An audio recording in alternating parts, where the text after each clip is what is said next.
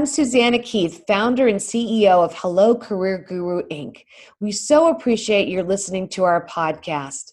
Hello Career Guru Inc. is a company committed to helping all women advance professionally, no matter what age, background, income, race, or geography. Launching soon, Hello Career Guru will offer women one unifying online platform for developing their personalized career game plan powered by executive C suite insights.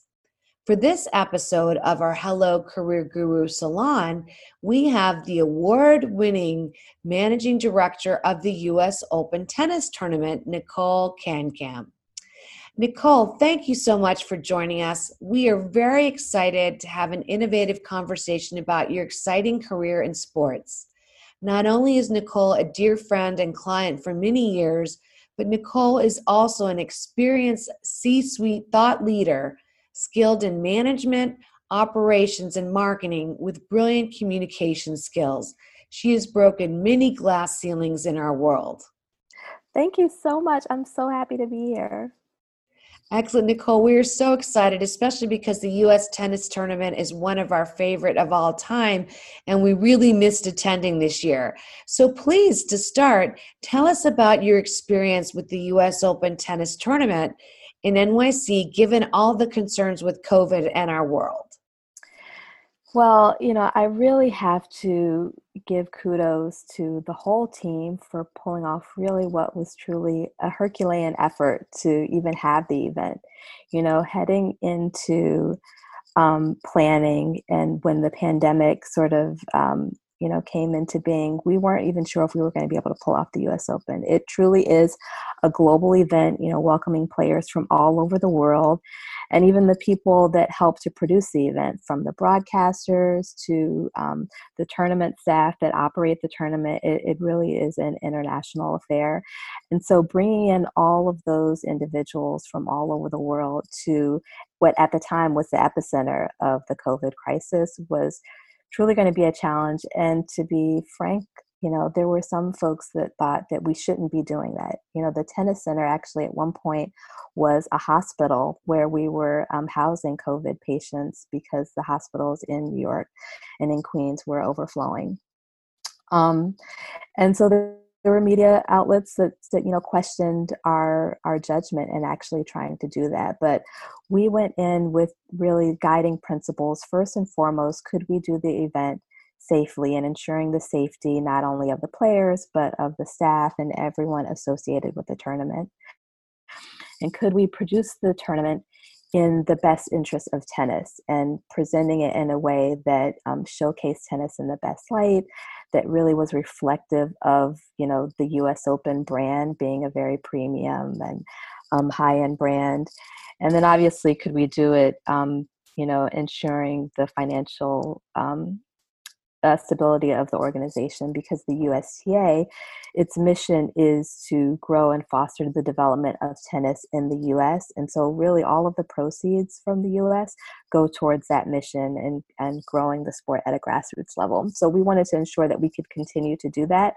Um, and so, producing the US Open that met those goals um, was important for us. But we, you know, together with again um, staff all across the organization and we were um, you know at the same time um, made the decision to make our tournament director uh, we had the first female tournament director with Stacey Allaster and she really was a phenomenal leader in sort of championing the plan um, again integrated with many individuals across the organization to execute and implement it in accordance with federal and state um, guidelines, CDC guidelines, and we were able to pull it off. And we could not be more proud of what we were able to accomplish. Having the event, um, you know, we tested thousands and thousands um, of players and staff over the course of the really three weeks of the tournament. And um, we were able to keep the players safe. Um, and we were able to produce a pretty phenomenal event, you know, by all accounts. Um, again in from media from fans they were really it was really well received the tournament the production of it um, you know how we were able to pivot from a marketing perspective and we sort of set the bar. I mean, it was the first truly global event to even take place in the midst of this pandemic, and um, very much a collaborative and team effort to accomplish that. Nicole, this is really an incredible accomplishment, and really, the US Open tournament led the way for so many sports organizations. So, given that, what were the highlights and best innovations of the tournament this year?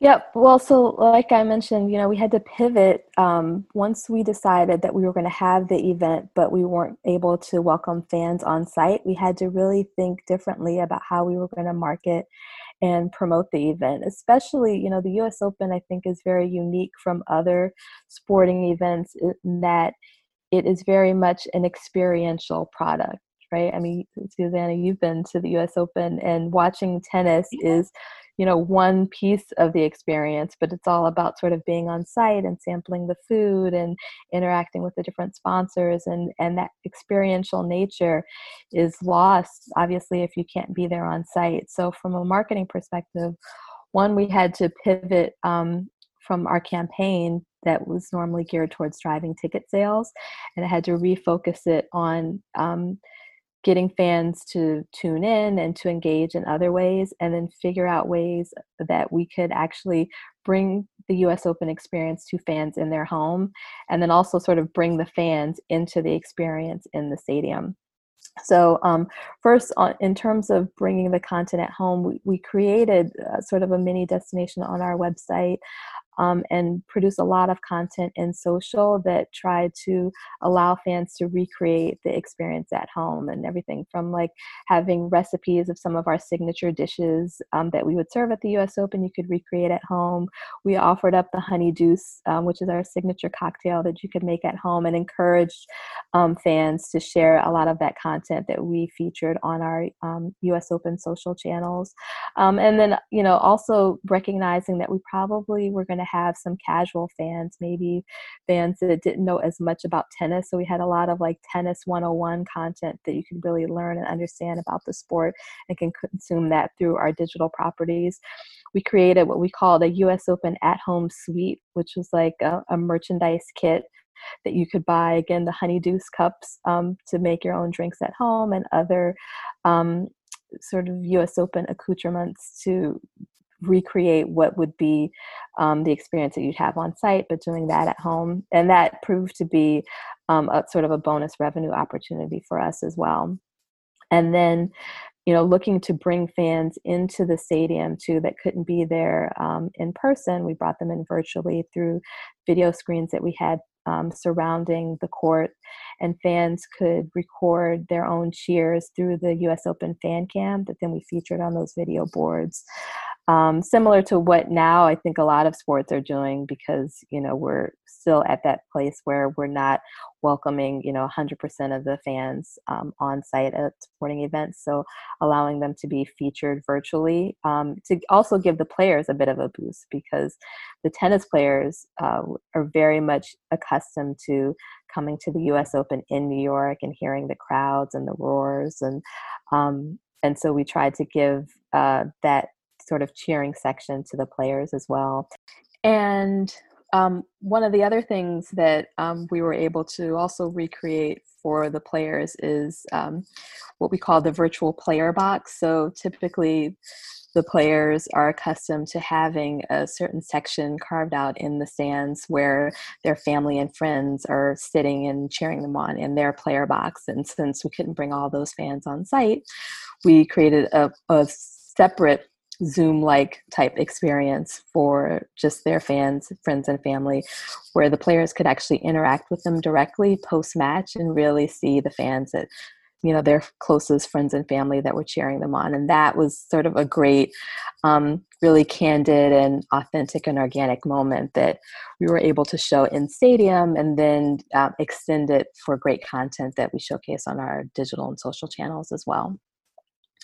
And then the um, the last thing that I think I'm most proud of um, about this year's U.S. Open, um, because going into again the planning, we obviously were looking for how we could just produce this event in a healthy and safe environment, but also recognizing the reality of what was happening out in the world, we felt like we would be remiss if we didn't acknowledge it in some way. And especially the USTA is um, really at its core, you know, believes in diversity and inclusion and equality for all. And we have these values that you know have been a part of our organization for a long time and the fact that we named the whole site after billie jean king you know champion for women's equality and lgbt rights and the fact that we named you know our main stadium after arthur ashe who was such a huge champion both on and off the court particularly for racial equality it was at our core important for us to leverage our platform and to really be a voice for the issues that were happening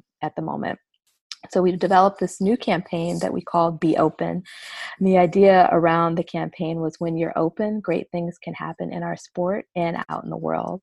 And so as a part of the campaign, we developed a host of content and activations that again acknowledge the reality of what was happening in the world. Um, we wanted to honor some of the heroes of the um, pandemic of this crisis that we were in so we had a moment um, that we called champion to champion where each night prior to the evening session we had a us open champion thank what we call the healthcare champion um, via um, a call um, that was part of our virtual coin toss. And it was really a powerful uh, moment. It was great to have the players and see um, the you know all different types of players from recent champions um, like venus and serena williams to you know past champions like billie jean king and john mcenroe and really you know earnestly thank people that were on the front lines and had given you know sort of their heart and soul in helping to get New York. And really, we had healthcare workers from all over the world um, that had been serving on the front lines. And we were um, giving it an opportunity to honor them and thank them for the help.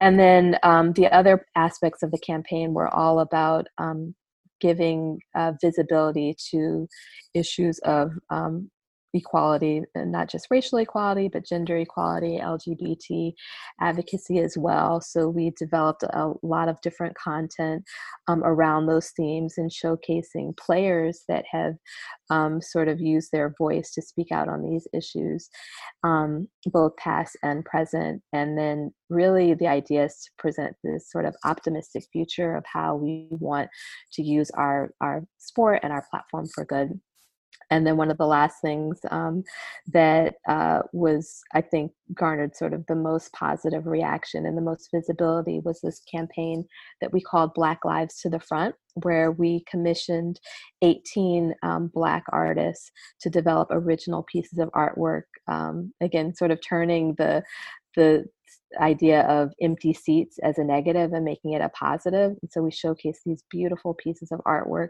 in these empty seats, sort of front and center, um, getting prime visibility throughout the broadcast and kind of giving.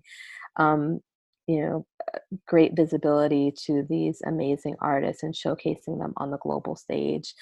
Um, and it, it, was really powerful just to also kind of showcase the black lives matter movement in a positive way that um, i couldn't be more proud of and the the great thing that actually just concluded about a week ago is we auctioned all the pieces of artwork off for charity donating to the usta foundation and um, charities that each of the artists selected themselves. And again it's just a really um, powerful project and um, and something that i'm extremely proud of that we were that the organization embraced it and supported it in such way um, and that i could sort of be a part of it in this really um, impactful moment. So phenomenal. You know given that you've all that you've done for our world black lives matter diversity rights our healthcare workers is pretty much a thank you for your service um, for all that you did during the us open. So given that how have your career and life experiences built who you are today?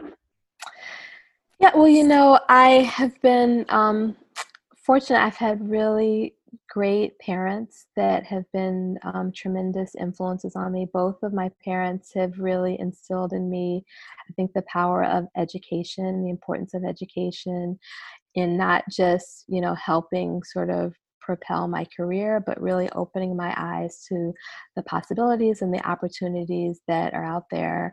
Um, and particularly my mom, I think is just a really strong, uh, phenomenal, sort of inspirational woman. You know, she continues, I think, to reinvent herself. She got her PhD late in life. Um, and then went on to be a professor. And she, I think, considers herself a lifelong learner. And so I aspire to be the same way.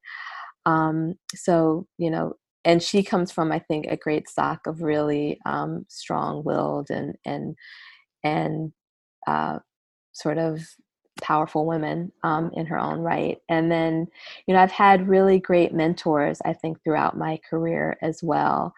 Um, and I've been fortunate that I've had some great female mentors that have um, guided me, and I've worked with them, and they've sort of pushed me to raise my um, level, raise me, you know, raise my A game um, as I've been working, and he's even as I've gone on and ha- maybe haven't worked with them, still maintain contact with them so that um, they've been able to provide great advice to me, and you know, as I navigate my career in the future. So, you know, just the power power of female mentorship i think is really important i try to pay that forward and do that you know now in my career so that um, i don't have all the answers but if i can help another um, you know woman or another woman of color um, navigate what is sometimes a very challenging space in business and particularly in sports business um, i want to continue to do that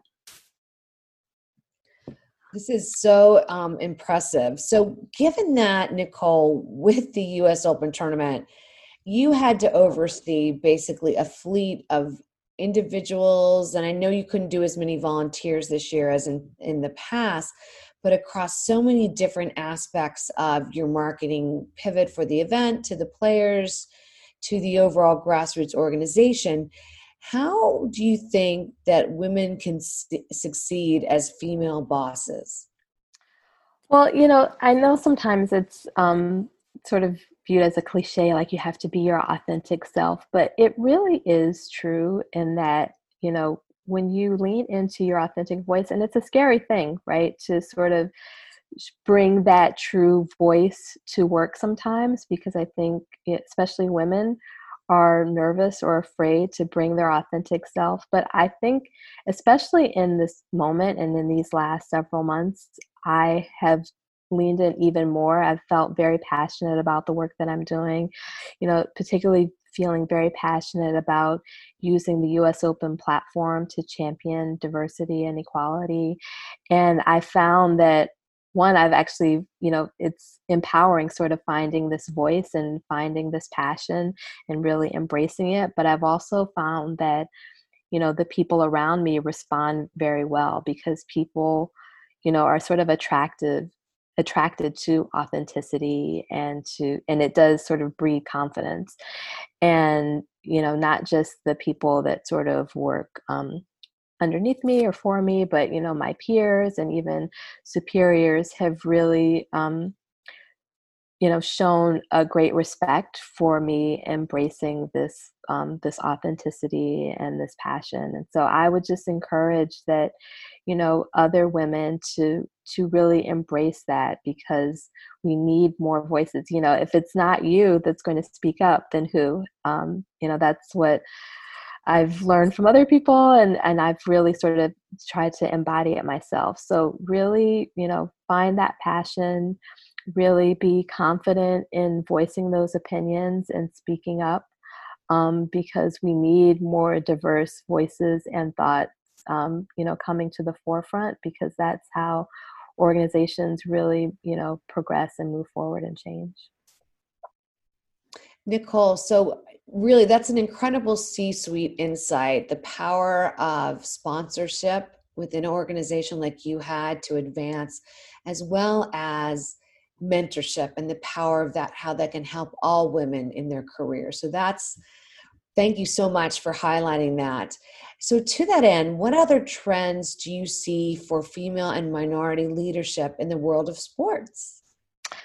Yeah, well, you know, I think we're seeing a moment right now where, particularly um, you know athletes like a Naomi Osaka or a lot of WNBA players like Maya Moore are leveraging their platform to be a voice for issues that they're passionate about. And you know no longer is the trend where you're just going to you know focus on your sport and not have an opinion on issues outside of your sport. I think that um, you know, again, we saw with the US Open tournament, Naomi recognized her position and the power and, you know, the spotlight that she had and used it for good. And you're seeing more and more athletes. I mean, I referenced Billie Jean King. She was a person that took a lot of risks in sort of being that um, champion for equality. This past uh, Open, we were celebrating the 50th anniversary of the original nine. So when Billie and the other eight women um, sort of broke off um, to form the foundation of the WTA Tour and really set the stage for women's equality in sports. But at the time, it was a huge risk for her to do that. Um, but she laid the groundwork for other female athletes to really use their voice to um, fight for causes that are important. And so I think that, you know, you're seeing that with athletes on the court and on the field um, recognizing that power. And so that is, albeit a bit slowly, seeping into the boardrooms um, where there are more, you know, female, um, more people of color that feel confident to champion those causes internally. I think we still have a long way to go, um, but it's inspiring to see, particularly young people, um, not be afraid to take risk and and be that um, that vocal. Great. So, Nicole, there have been so many things we have learned today. So, I am going to attempt to recap the most important things. And I'd love you to add anything that you think is fit. But I think the first thing of all is the ability to make a critical pivot in your strategy when things dynamics change and really want to applaud the team on using the power of social media to do that as well as to come up with some incredibly creative ideas such as the fan cam the player box the black lives matter artwork etc so i think that's a critical skill for many people to have um, and to develop. Secondly i love that you mentioned the c suite inside of the power of female mentorship and that how all leaders should adopt that in their strategy with their companies. And then finally, the critical nature of finding your own authentic voice and being yourself in the workplace because that will help you su- succeed as well as step up and talk when things need to be said that are important in our world. Anything else you would like to add? No, I think you captured it beautifully. I mean, I think, you know, the only thing I would add is that all of those things are scary to do, right? And it sounds very easy, and um, when you put it so eloquently and so succinctly, but you know, the last several months were extremely challenging for a lot of people, right? I mean, we weren't. Sh- I, I can now on the you know back end see how successful it was that we were able to have the US Open. But in the midst of it, we weren't sure day to day if it was going to happen, if it was the right thing to do, and if we could really pull it off. Um, so, you know, I would just add that, like, we're all sort of going through a really trying time, and to allow yourself that you know to be kind to yourself that it's not always going to be easy but that you know having sort of that north star and and focusing on the things that you just mentioned that um, you can get through it oh nicole that is so inspiring and so real for people to understand that we're all trying to deal with the balance of everything that's going on right now. So we so appreciate the insights from your incredible career that are so helpful to others as they navigate their game plan. In fact, we believe that you should be nominated for the sportsillustrated.com list of unrelenting female executives in sports which just came out yesterday. So i hope you don't mind that we put that on linkedin because you deserve it. Uh, you're too kind. Thank you so much. Yes but definitely let us know how we can support you. Um, but meanwhile thanks to all who are listening to our podcast Be sure to follow us on social media at Hello Career Guru. Nicole, how should people look to find you? Sure, you can find me on LinkedIn. Our, um, my email address is kankam at usta.com. Oh, Nicole, this is so excellent. Feel free to reach out to the Hello Career Guru team at guru at hellocareerguru.com with any questions or suggestions for our future Hello Career Guru Salon. Thanks again, Nicole. Thank you so much.